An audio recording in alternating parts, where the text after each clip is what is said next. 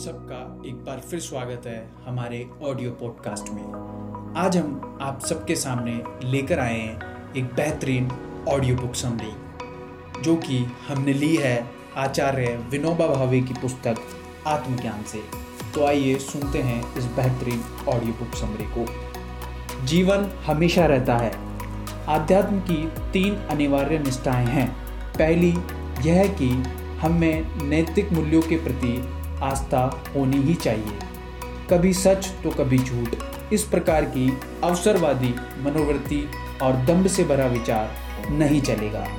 जीवन को कुछ बुनियादी सिद्धांतों, मूल्यों पर आधारित होना चाहिए, जो अपरिवर्तनीय हो, निरपेक्ष हो। दूसरा यह है कि जीवन मात्र की एकता और पवित्रता पर विश्वास होना चाहिए। तीसरी बात, मृत्यु के पश्चात जीवन की अखंडता का स्वीकार। आत्मज्ञान में ये तीनों बातें अनिवार्य है। इसके अलावा और भी कई बातें जोड़ी जा सकती है, परंतु इनमें से एक भी बात घटाई नहीं जा सकती। मृत्यु से जीवन खंडित नहीं होता।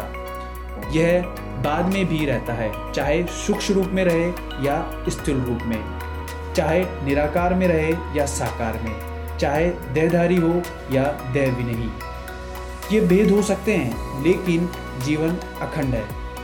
इंसान के जीने की क्रिया कितनी भी परिशुद्ध क्यों ना हो, उसमें कुछ कर्म संबंध रहता ही है। कुछ विचार करने ही पड़ते हैं और कुछ विकार होते भी हैं। जहाँ हम अंदर की बात खोजने के लिए बैठते हैं, वहाँ ये सब चीज़ें भारी माननी चाहिए, यहाँ तक कि विचार भी। इनमें अपने को अलग करने की या इनसे अपने को अलग करने की शक्ति होनी चाहिए। यही ब्रह्म विद्या का आरंभ है।